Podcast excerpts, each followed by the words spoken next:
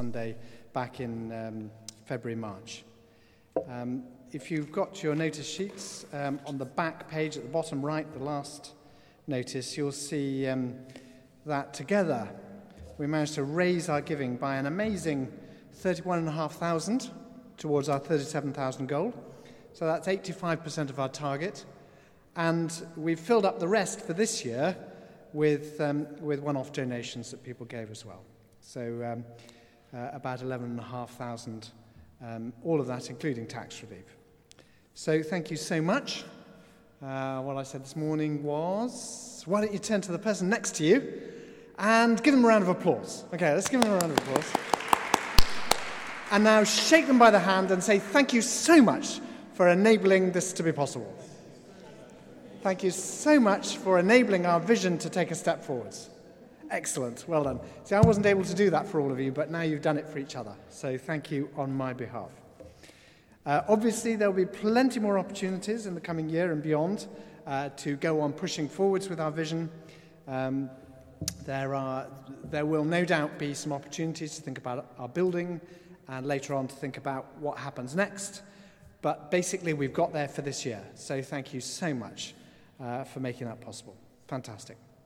Okay, uh, the next thing is very brief notice just to say tomorrow night is our APCM, that's our annual parochial church meeting, our AGM as it were. Um, if you were to open this notice sheet into the middle, the top right, you'd see a big notice about that in the grey box. Um, so it's tomorrow night at 8 o'clock uh, here in church.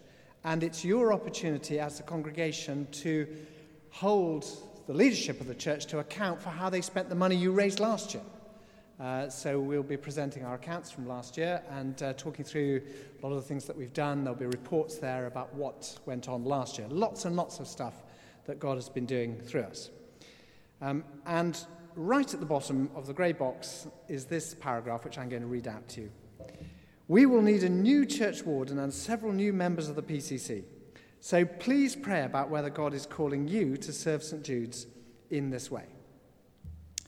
If that was you, if you were praying that prayer, then this is your last opportunity to do something about it. Don't be like me, who, when I uh, tried to stand for some, uh, some diocesan something or other, I looked at, uh, thought to myself, oh, I need to get, get this form in by tonight. And I looked at the form and it said, you need to get it in by an hour and a half ago.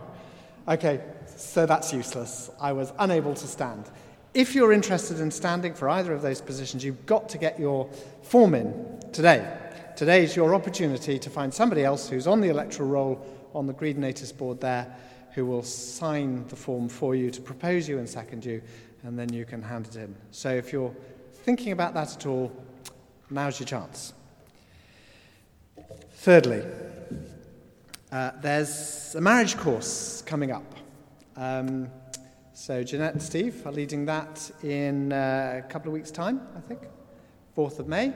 So uh, if you're sensing that uh, it would be good to give your, um, your marriage a bit of a, bit of a wash and a scrub or a an MOT, as the uh, brochure says, uh, get those spark plugs all kind of uh, clean and working well, then the marriage course is for you. Be a lovely opportunity to spend time together, to talk together, um, to uh, bring out into the open some, uh, some things that maybe have been uh, hidden away and, and need dealing with and moving forwards through great opportunity to spend time together and to uh, learn some new skills and remember old ones and, uh, and just enjoy the course together. So, if uh, you're interested in that, please do speak to, um, to uh, Jeanette after the service. And my last notice is to say that we have been building up for two weeks to an amazing moment, to two years, to an amazing moment that's happening next week, three o'clock next Sunday afternoon. But you would be forgiven if you've forgotten what it was that we've been building up all those, these last two years towards. Well, about two years ago, um, we as a congregation and as a PCC spend a lot of time thinking and praying and discussing about how we should get closer to St. Simon's, the next parish along from us. And we talked a lot and prayed a lot about whether we should become one parish with them um, and, and, and do, you know, become one, unite together. In the end, the two PCCs decided that the best way forward was to remain as two separate parishes with two separate vicars, but work together as a mission partnership. And so um, discussions were put in, uh, carried on and plans were put into operation, which meant that finally, next week, uh, St. Simon's will install their new vicar, and in the same moment that he's installed, the bishop will co license the clergy of this parish and lay readers, lay reader currently, and to work within that parish and co license um, Susie, the Reverend Susie Karan James, their new vicar, to work in cooperation in this parish. So that will be the kind of milestone starting point of our uh, mission partnership um, in moving into the next stage with uh, St. Simon's with their new vicar.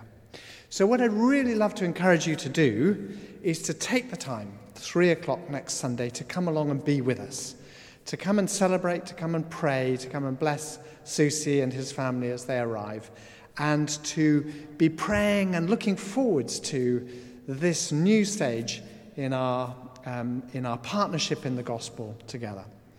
Uh, Susie and, uh, and Ruth uh, James have a wonderful testimony of God's power at work in their lives, and they're really looking forward to coming to be at uh, St. Simon's, uh, working for the gospel there, and to be working alongside St. Jude's. In fact, one of the reasons that they applied for St. Simon's was because they had taken a number of holidays to Southsea and come and visited St. Jude's.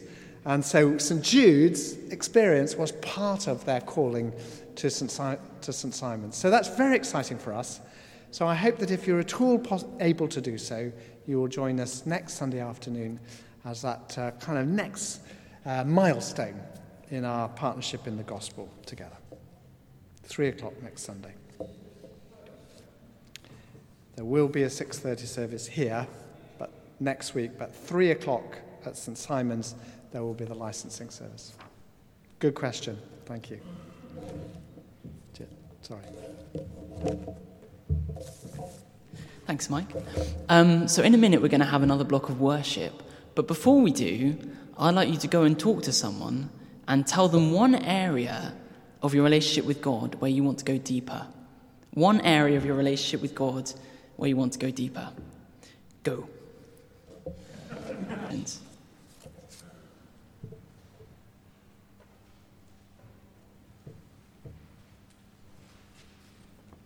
Fall on us, for we are yours.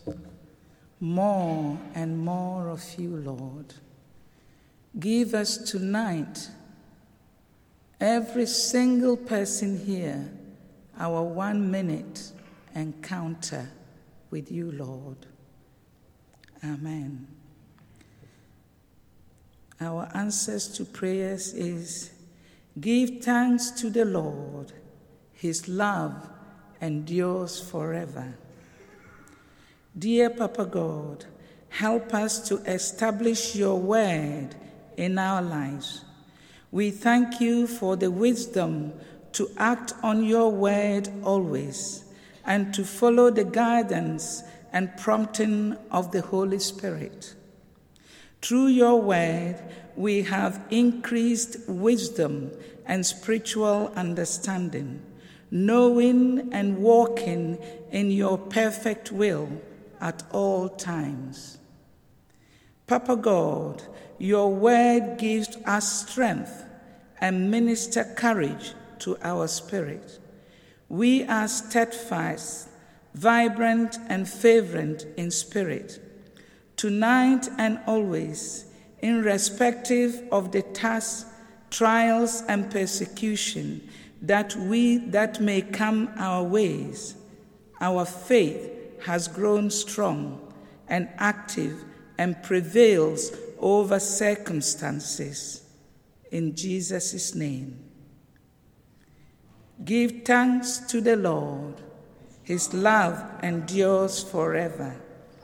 Dear Papa God, we thank you that your peace, progress, and prosperity will reign in the nations of the world, and that you will grant the ministers of the gospel the courage to preach and minister your word boldly.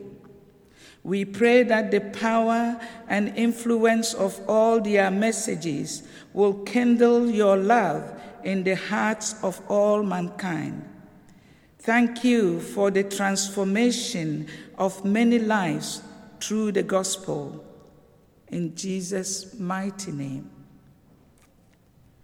Papa God, we bring before you our mission partners, the Bible Society, one year after the Nepal earthquake and Nepal Bible Society continues to help by providing aid and scripture. We pray that the Bible can be made available at a price the Nepalese people can afford, from a place they can access in a format they, appreci- they appreciate and the language they understand, so that they believe in the true living God. Give thanks to the Lord, His love endures forever. We pray for the work in Bangladesh. We thank you that 25 new literacy groups have been established and ask that many will listen to the Bible stories for the first time. Lord, enable them to attend sessions regularly and learn to read and write whilst engaging with the Bible through scripture based literally, literally, literacy resources. Give thanks to the Lord his love endures forever. Dear Papa God, we lift before you the Young People's Ghana project involving the trip to the Diocese of Ho in eastern Ghana. We pray that the young people who go from St. Jude's and other churches from across the Portsmouth deanery will be the ones you required and whom you will strengthen spiritually for the challenges ahead. We ask that all the funds will be raised so that a full team can go. Lord, we pray for your Holy Spirit to grant wisdom and harmony in all the planning and preparations that is taking place here in Portsmouth and in Ho. We seek protection as well as wisdom for, the, for Bishop Matthias and his team in Ho. We give thanks to the Lord. His love endures forever.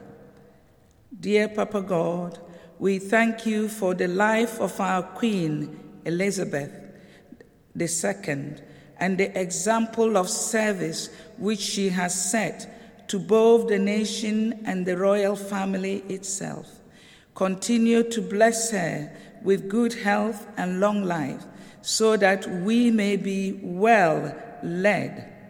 We pray that all candidates in the local elections and for police commissioners may follow her example and dedicated public service. May all sides of the referendum on Europe Union membership remember that policy disagreement can be conducted without personal attacks and suspicions. We give thanks to the Lord. His love endures forever. Dear Papa God, we thank you for you are our refuge and a rock for your people. We pray for all victims those suffering from conflict and war. May their wounds heal and successful peacemaking provide relief from violent and disrupted family and work. For those suffering from disasters such as earthquakes, We pray that help will reach them quickly and reconstruction be properly funded and promptly completed.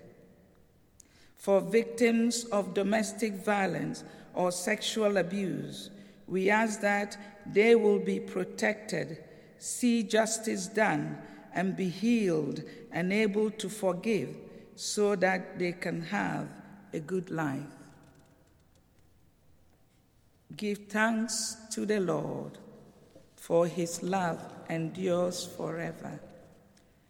Dear Papa God, we give thanks to St. Jude's Primary School and its work of education, educating children in life and faith, as well as their studies. We pray for wisdom, stamina, and discernment for all those involved in the interviewing on Monday and Tuesday the candidate for the school's next head teacher. We ask that the woman or man chosen will be your choice for this important post. We pray that the school will continue to flourish in this summer term under the leadership of Rachel Osborne, the acting head. We also bring before you the parents of pupils at the school and pray for the right people to come to the parenting course starting in the school on the 9th of May and led by our Rachel Duff and Sarah McRikakis. Give thanks to the Lord. His love endures forever.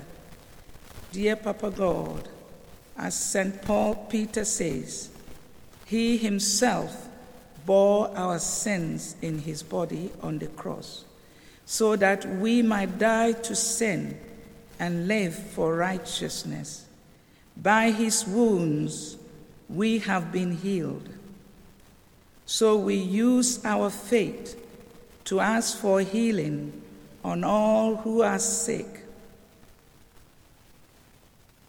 Warren Vaughan, Arnold Selby, David Gorman, Jenny Howard, Jeanette Hayward, Irene Shegold, Theo Robert, and Georgina Fry, known as G. Those injured in the Ecuador and Japanese earthquakes, and all those known to us personally. Give thanks to the Lord. His love endures forever. Dear Papa God, comforter of those who mourn, we pray that you will be close to the bereaved families and friends of Margaret Turner, Joan Fenn, Winifred Tilby, and all those killed in the recent earthquakes and conflicts.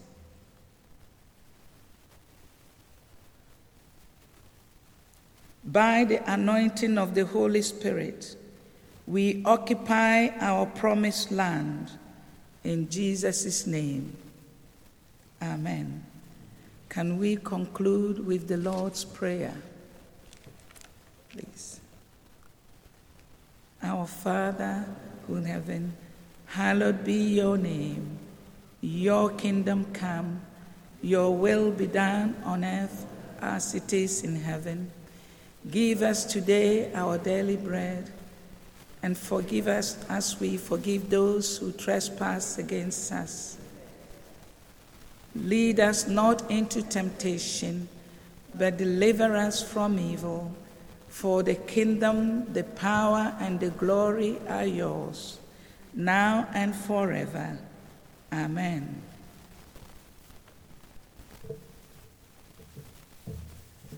Thanks, Victoria. Um, in a minute, Jit's going to come and preach to us. But before he does, um, we're going to have the reading done by Charlie.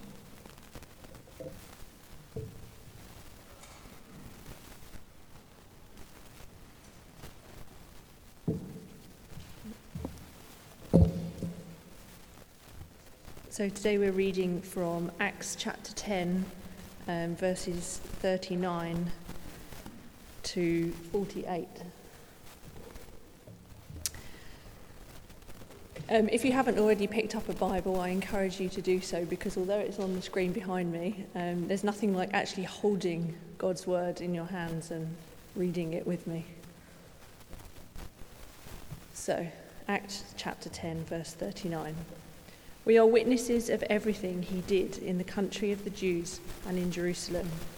They killed him by hanging him on a tree, but God raised him from the dead on the third day and caused him to be seen.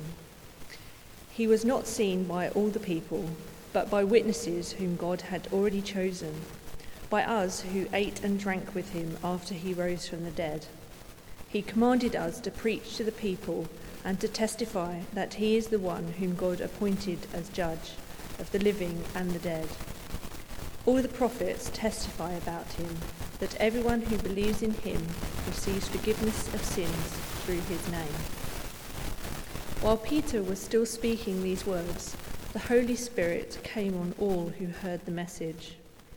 The circumcised believers who had come with Peter were astonished that the gift of the Holy Spirit had been poured out even on the Gentiles, for they heard them speaking in tongues and praising God.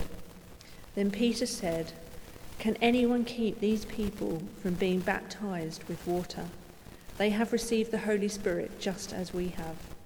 So he ordered that they be baptized in the name of Jesus Christ. Then they asked Peter to stay with them for a few days. This is the word of the Lord. Thanks be to God. Well, Charlie, thank you very much for that reading. I have two Bibles up here. That doesn't mean twice as long a sermon. Let's put one down.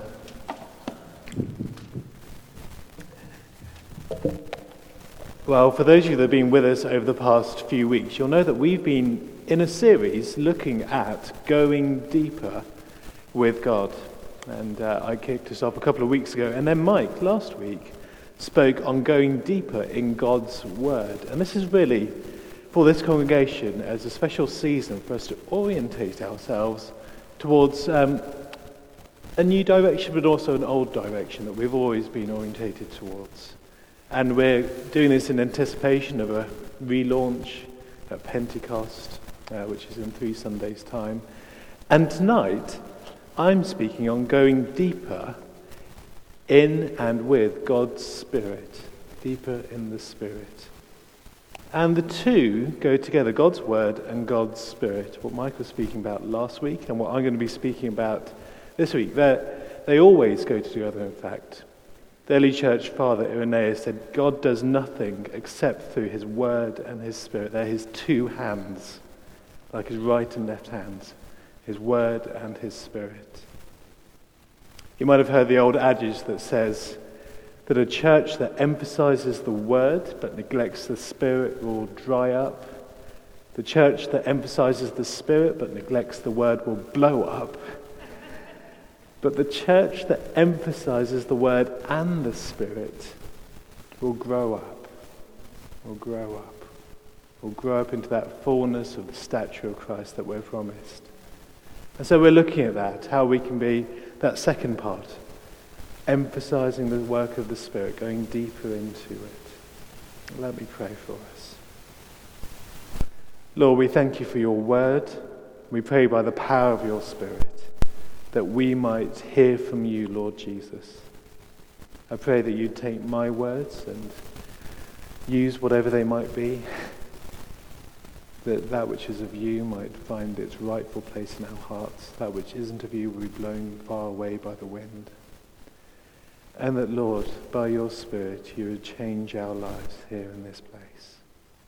We give you full permission for your work this evening. Amen. Amen. Well, I'm going to start with a moment of personal confession because um, I moved to Portsmouth, Southsea, in November, a few months ago, and I've been gradually getting to know the place. And I've got a few favourite places already. Um, and I, I was thinking about this. One of my favourite places in Portsmouth when I was asked by a friend recently. And I have to admit, most of them are museums, which is quite sad. but there's some amazing museums about in Portsmouth that I've been discovering. And my favourite, actually, so far, is the D Day Museum. Who has been to the D Day Museum? I think there's something about two or three rather large tanks outside on the pavement that appeals to the, the inner child in me. And I have to admit that I've spent a lot of time just walking past and, and staring at the tanks and actually going in and exploring. And they've got an amazing garage of uh, World War II vehicles that were used on D Day. And I really recommend it if you haven't been already. It's an amazing place. And of course, Portsmouth has a long history to do with D Day. It housed and helped facilitate the Canadian troops that landed on the beach. It was part of the, the war effort and critical during World War II. And I've done a lot of reading in World War II history because it fascinates me, actually. And so the D Day Museum is quite a thing for me. And most historians have all kinds of arguments as to why it happened, what were the root causes. But one key cause that I've found in my reading is that it was very simply due to a dejected nation feeling despised, feeling enmity with other nations that really seemed to be doing much better than them. That after the First World War, Germany had been clobbered, had been subjugated, and one tyrannical leader, someone called Adolf Hitler, was able to turn that feeling of enmity around and into war. And sadly, it led to millions of deaths over a five year period, just because of that feeling of clash between those who felt their right to struggle for their own desires and needs against those who'd been superior over them. And it's a bit of a sobering thing, but I wanted to start with that because in our passage this evening, there is a clash or a potential clash of two very similar groups. Two groups that were at great enmity with each other. There was the Apostle Peter and his fellow Jews who had uh, been invited to the house of a Roman centurion, sent by God to preach to Gentiles, who actually Peter would have been raised, like many in Nazi Germany, to feel hatred for. These were the Romans that subjugated them, that demanded tribute from them, that ruled over their land for decades. And God's telling him to go and preach to one of their centurions the gospel message. And conversely, the centurion would have thought, who is this Gentile? This Jew, sorry, who is this Jew who claims to follow the one true God, who sticks their thumb up at our gods, the pantheon. And I've been relegated to this backwater of the empire with these guys and having to listen to them and having to help settle their squabbles. There would have been potentially great enmity here in this passage between these two groups. But when these two groups come together, there isn't a breakout of conflict. Instead, there's a breakout of praise. There's a breakout of praise because God's Spirit falls upon them, overriding any hatred, overriding any enmity that could be present. And they're deeply submerged, every single one of the Gentiles in that house, in the presence and the power of God's Spirit. God overrides and does an amazing thing, taking them straight into the depths of life in the Spirit. And from this uh, little passage, just want to draw out two very simple things for us this evening as to what that looks like for us. What God did there, He can do in our lives as well. And the first thing is this that the spirit filled life, the life that is deep in the ways of the Spirit, is for all Christians.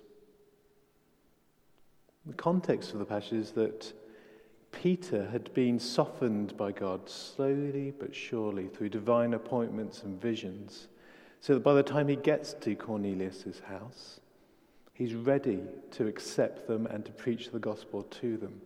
And so he starts preaching about Jesus. He starts talking about the cross and the resurrection, and he starts to say that there is a need for forgiveness and salvation. And he's about to make his gospel appeal. He's about to say, Turn and be saved, every single one of you. But then he stopped dead in his tracks. It says, verse 44 While Peter was still speaking these words, the Holy Spirit came on all who heard the message. And they broke out in praise and in worship and in language of tongues. And he couldn't go on. He could not go on. He'd been stopped dead in his tracks by God doing something amazing. He didn't have to offer an altar call. God's Spirit came there and then. And the question is, what is going on? This is quite unusual. Normally, God doesn't stop a preacher in his tracks. I'm th- quite thankful for that, actually. Sometimes he does. Sometimes he does. But I think what was going on here was that these Gentiles were primed to hear from God. They'd known that Peter was the man sent by God. And as they were listening to the words of the gospel, they be- began to believe, even without being asked to believe. This Jesus who died for them, this offer of forgiveness and salvation.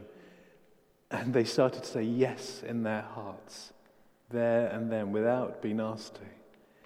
And as soon as they said yes to the Lord, the Lord says yes to them in power. He says, You've just said yes to me. I'm coming by the power of my Spirit. I'm going to have to stop Peter in his words and saying yes to you. This is me. I'm showing up in your lives. I'm letting you experience me to the fullest extent. I'm saying that you are mine and I am yours, here and now. He's confirming their salvation by the power of the Spirit. And this was needed because they were the first Gentile converts. This had never been seen before. They probably worried about can God save even me? even me? We might be God-fearers who are on the edge of Israelite religion, but would God do this for me, forgive my sins through a Jewish Messiah? God says, Yes, it's for you as well. And let me show you. I'm going to encounter you and show you that I'm here and you are saved that your salvation and life in the Spirit, the coming of the Spirit, go together hand in hand. I just want to draw that out as a point for us this evening that it's a fundamental truth for all of us that God fills with His Spirit those who are saved. The two go together. In Ephesians 1:13, Paul says to his readers, having believed in Jesus, you were marked in and with a seal, the promised Holy Spirit. Similarly, in Acts 2, Peter's appeal at Pentecost, he says at the end, Repent and believe, every one of you, in the name of Jesus Christ for the forgiveness of your sins, and you will receive the gift of the Holy Spirit. They're meant to go together, never to be separated. Belief in Christ, being saved, and the presence and power of the Holy Spirit. They go hand in hand. A helpful image that I've used before to try and understand this is to think of the cross and salvation and Jesus' call to us to believe and to repent and be saved as like a doorway, a large doorway that opens up into a room, and in that room, there are all kinds of things to explore, all kinds of things to delight in, all things, kind of things to be amazed by. The things of God. And when we're saved, we step through the doorway and into that room. But there is a call because you are there at that door and you can see how much there is ahead of you and you're offered life in the Spirit that allows you to go deeper and deeper into that room. You've crossed through into it. You're there. You've been saved. And the Spirit is present in your life. But there's an open invitation. Do you want to come in? Do you want to come in and explore and find out more? Some people, of course, are fairly happy just to stepped through the doorway and perhaps know the work and the ministry of the Spirit and His leading to a certain extent. And looking at the New Testament and what the Spirit does in the New Testament, they see, oh, there's more to this room.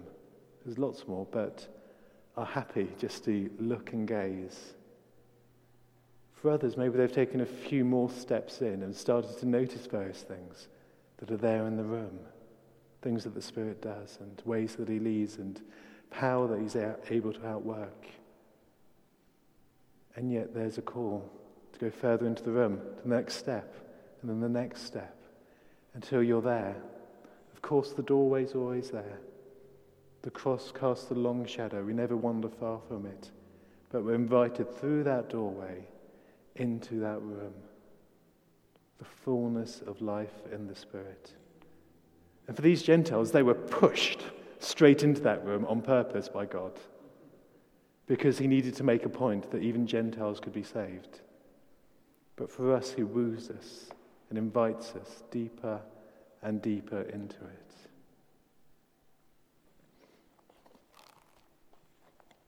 There's a very famous account of a 18th century evangelist, uh, preacher called D.L. Moody, who discovered what this looked like personally when he was a minister. He was a minister in Chicago, and uh, he'd had a very successful ministry, had built up a church, and he was seeing people being saved every so often. And he thought he was doing okay. He thought he was doing okay as a minister. But he started to notice every single Sunday morning there were two elderly grandmothers on the second row in who kept on praying for him during the service. And he thought, oh, bless them. I don't know what they're praying, but bless them. But they kept on doing it. And I thought, and he thought, well, I've got to ask them, what are they praying for? So at the end of one of the services, he went to them and ask them, What are you praying for? I think you're praying for me. You seem to be mentioning my name in your prayers, but what are you praying for? And they said the following We're praying for you that you would get it, that you would be filled with the Spirit. And of course, Moody was taken aback by this thought, what are they talking about? I know my Bible. I know that I'm saved. I know that the Spirit is present in my life because He goes along with salvation. And yet, something of God just started to churn away inside of him. And he found himself not able to escape what these two elderly grandmothers, bless the grandmothers in the congregation, praying grandmothers are an amazing thing. He couldn't escape what they had challenged him on and what they were praying.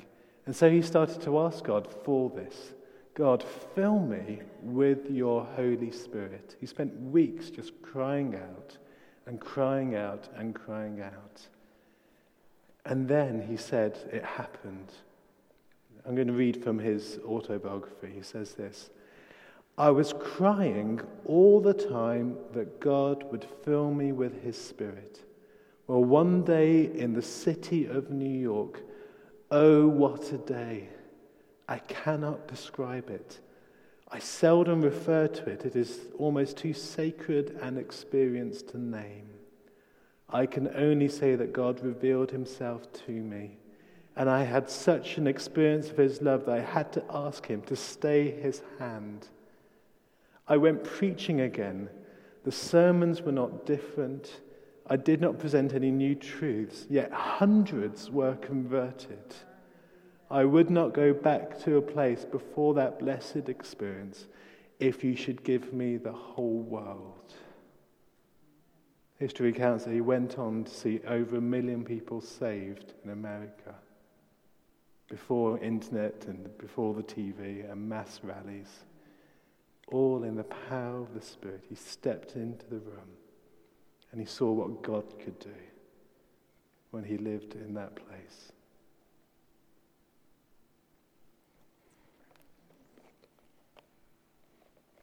Well, that was the first thing I wanted to bring out. The spirit filled life is for all Christians. The second is that the spirit filled life is for all types of Christians. And going back to the passage, I just want to draw out one particular verse. We read in verse 45 of Peter's Jewish companions and their reaction to this amazing Gentile Pentecost they just witnessed. It says, the circumcised believers who had come with Peter were astonished that the gift of the Holy Spirit had been poured out even on the Gentiles. They were astonished this had happened. Actually, the word in the Greek is even stronger. They were amazed or they were flabbergasted because they would have thought that they knew what God was like and what he did. And pouring out his Spirit on Gentiles wasn't one of those things. But this is part of the journey that they were on. God had been leading them to realize that he wanted to do this for everyone. They would have known from the Old Testament that God poured out his Spirit on certain people at certain times for certain functions, like kingly rulership or prophecy. And then they themselves had experienced on the day of Pentecost as Jewish believers that he poured his Spirit out upon all who were of his old covenant people who'd put their trust in Christ. And they thought, wow, this is amazing. The circle got bigger. It's not just for a few, it's for all who are of the Jewish race. But now the circle gets even bigger. It's not just for all of the Jewish race, it's for every single race, every single person that would put their trust in Christ. And if they had had eyes to see and ears to hear, they would have known that this was God's agenda. That Peter in the Pentecost sermon quotes from Joel 2 that says that he would pour out his spirit on all flesh young and old, Jew and Gentile, slave and free, male and female, everyone would get this experience. Everyone would be invited deep into that room. And Peter and his companions are on that journey, realizing whoever they are, whatever type of person that they are sent to minister to, God wants to invite them into that fullness of life with Him. And Peter still gets it wrong later on. We read in Galatians, and he has to be corrected. But this was what God was leading the whole church to. This was what God was doing a new thing where anyone could have this, anyone at all, anyone who put their trust in Christ. And I want to suggest very practically that just as in the passage God breaks through to a new group of people, filling them with His Spirit, I want to end by suggesting a number of groups here in this congregation, groups of people that God might be willing, wanting to just break through and fill with His Spirit. And there are four that I want to highlight. The first group are those that aren't convinced. There may be some here who aren't convinced by the Christian truth claims about God and what He offers. You've been hearing about the gospel this word that you don't probably quite understand. But you've been hearing about this amazing Jesus and what he can do, and something just drawing you about him. But you're not convinced. And trust me, I've been there. I, been, I remember coming to church and not being convinced by what was being said. But I want to say to you tonight, God wants to fill you with his Holy Spirit. The Bible says, Taste and see that the Lord is good. He wants you to experience this. You can stand from a distance and judge from a distance, or you can say, God, I want to find out from the inside out. You can look at an apple and wonder if it's good to eat for a long time. The proof isn't in the tasting, it's in the biting into it. And if that is you, God invites you this evening to step into that room, to say yes to Jesus, to find out what this life looks like It's no use just staying outside and wondering. You can do that for eternity. He invites you in. Second group I want to highlight is uh, the group that I, I label not fussed or don't really care. There's some here who may agree about all that I've said, all that the Bible says on this, about living life filled with the Spirit, going deeper and deeper into His work and presence. But they're not really fussed about it. They say that's great, great for others of a certain type, but that's not really me. It's not my personality. It's not my Myers Briggs type or my Enneagram or whatever you want to use. It's not really me. Well, I want to say, say that that's not true. That's not true. I want to give you two reasons why. Firstly, This gift of the Spirit, which is free for us to receive, cost Jesus a lot. It actually cost him his life. For God to pour out his Spirit into vessels sanctified by the blood of his Son took the blood of his Son. It took his work on the cross to make you clean so he could come and fill your life with his presence. And if you say, I don't want that kind of stuff, I, am happy as I am, I don't want to experience it in its fullness, well, you're saying, well, yes, Jesus paid that price, but I don't want to honor it as much as possible. Jesus paid everything that he had to purchase for us this type of life, filled with the Spirit, deeply walking with God. It's what was on his heart's intent when he died on the cross for you. And secondly, I honestly believe that life filled with the Spirit is something that each and every one of us needs. If we're going to make it, if we're going to seek to follow Jesus. The evangelist Billy Graham once said this, traveling around the world Everywhere I go, I find that God's people lack something.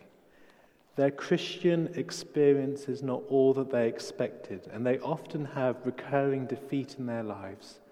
Christians are hungry today for spiritual fulfillment. The most desperate need for the nations today is that men and women who profess Jesus be filled with the Holy Spirit. I mean, if you think you're perfect already, then there's no need to be filled with the Spirit. But if, like me, you know that you're not perfect, we've got every need for God's presence and power greater and greater levels in our lives. That was the second group. A third group, those who are no longer hungry. You may have had all this in your upbringing. You may know all about this kind of stuff and heard it spoken about and been to various conferences about being filled with the Spirit and walking with the Spirit and going deeper with the Spirit. You may have had it up to here with it, actually. And actually, you're just not very hungry about it anymore. You, you've heard it all. I just want to warn you that that's a very dangerous place to be. Because satisfaction always eventually leads to neglect. And neglect nearly always leads to falling away. It's a very dangerous place to be. The uh, Pentecostal evangelist Smith Wigglesworth once said, The only thing that I am satisfied by is the fact that I am dissatisfied. It's the only safe place to be. And it might be that you, you, like me, quite often need to pray God, I'm not hungry for more of you, but please make me hungry. Or make me hungry to be hungry for more of you. Or make me hungry to be hungry to be hungry for more of you. Wherever you need to start so that you can start to desire these things for yourself. And one last group. And this is a group that simply says that I'm not sure. I'm not sure that God would want to do this in my life for me personally. You can point to others and say, yeah, they, maybe. Him, yes. Her, yes. But not me. I know what I'm like. I'm not as holy as other people. I'm not as important as other people. Why would God want to do this in my life? Take me into the deeps with Him. And I say to you, if that's you, very gently, that God does want to do this in your life. Fundamentally, this coming of the Spirit and this deepening walk with Him is a love gift from the Lord Jesus. It's got nothing to do with if you've earned it. It's got nothing to do with your merit. It's an expression of the love of the Father that He wants to come and set up residence in your life, to be present, to adopt you, to make Himself known in your heart. It's a love gift. And He wants to do it because He loves you. It's not up to you proving yourself, being good enough for it. It's up to Him and His affections and His desires, which He's full of towards you. We started with World War II and um, going to end with it because soldiers on the front line, when they receive letters from loved ones, used to get letters with various acronyms on the envelope.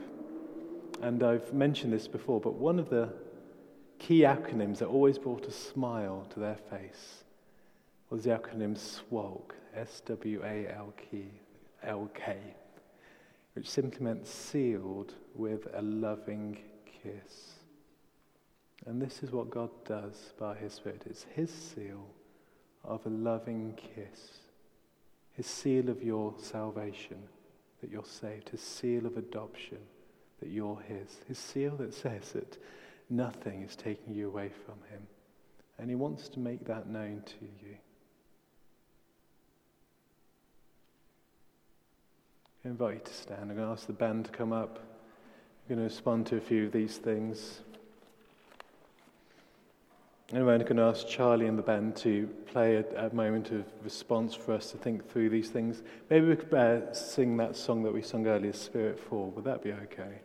It seems to tie in with what we were saying here.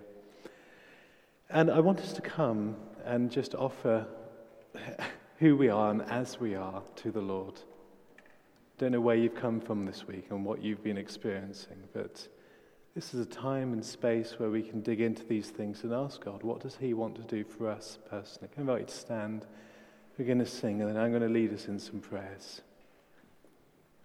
Spend some time in prayer. Lord, we seek you in this place. Lord, thank you for the promise that's held out in your word, the promise of the Spirit. And we eagerly desire these things. And where we don't, help us to eagerly desire them.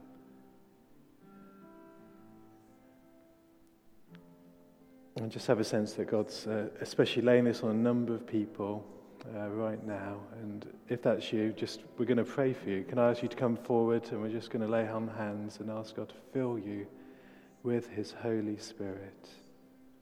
This is for all. Invite you forward, and uh, we're going to pray and ask God to do this afresh.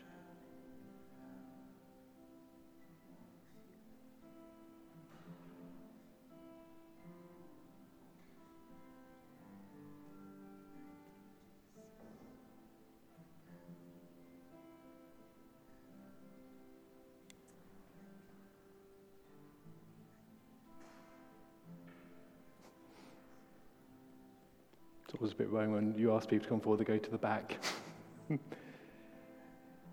or if you don't feel that this is something you want to respond to in the midst of people, it's also something that you can respond to just in your heart.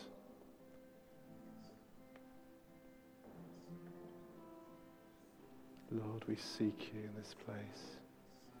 Lord, we love you. This is a humbling moment. It takes humility to say to God, God, I know that I need these things and I want them.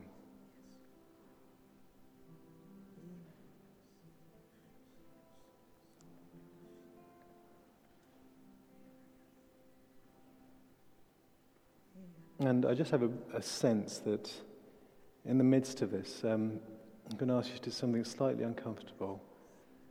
I'm going to ask you to humble yourself before the Lord. Uh, if you feel comfortable, just to kneel before Him and to submit and to say, Lord, you are Lord.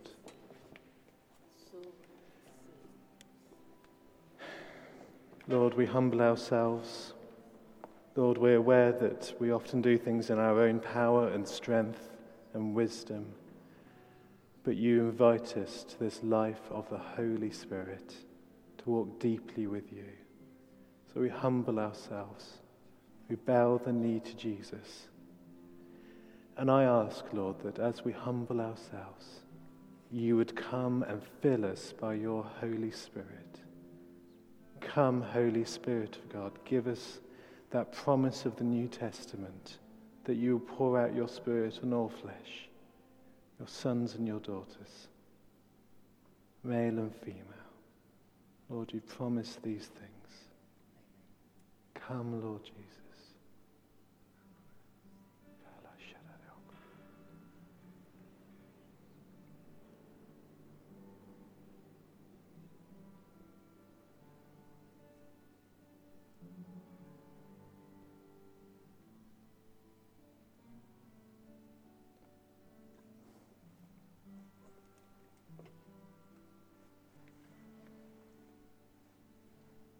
Just a sense of the Spirit's work beginning here in this room. And it may be that He's just doing something very simple in your heart, just beginning to open that doorway wider and wider for you to walk through. Come, Lord Jesus, come. Come, Lord Jesus, come.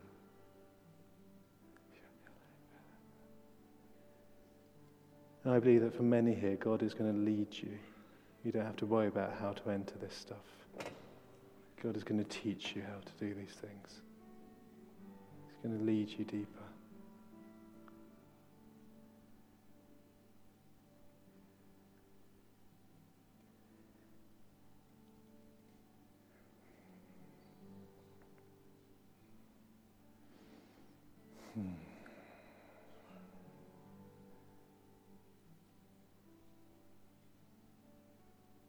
Well, now that we've bowed the knee, I'm going to ask us to stand and we're now going to expect. Oh Lord, as we've submitted and as we've uh, given ourselves and emptied of ourselves of who we are, Lord, as we've done that, I pray now that you'd fill us with who you are, Lord. If there are any barriers that stop that, to unwork them, to take them away. Fill us afresh, we pray. Come, Lord Jesus. I can invite you, if you're able to, um, and you feel so led, uh, if you want to come forward and pray for some of the folk gathered at the front, just lay a hand and just to pray for God's Spirit to come. That would be a wonderful thing. Or if you just want to seek this personally by yourself where you are, that's a good place to be. It's between you and the Lord. He knows, He hears. The band are just going to continue praying in the background, playing in the background.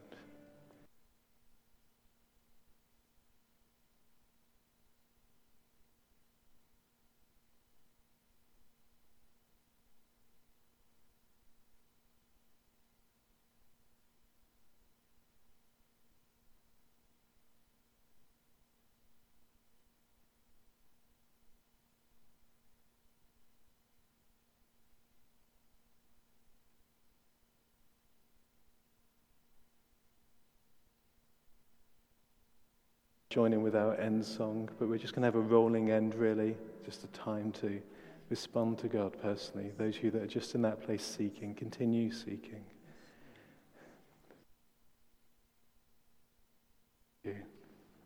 Inspired by that example of Moody, we cry out to you, Oh, that you would fill us, that we would have the fullness of what you've purchased for us at the cross. Help us, Lord. Take us deeper, we pray whatever it takes. May we not be satisfied, we pray. And just a word of blessing as we close our time together. Now, to him who loves us and has freed us from our sins and made us a kingdom priest to his God and Father, to him be the glory both now and forever. And the blessing of God Almighty, the Father and the Son and the Holy Spirit be upon you and remain upon you now and always. Amen. So go in peace to love and serve the Lord. In the name of Christ. Amen.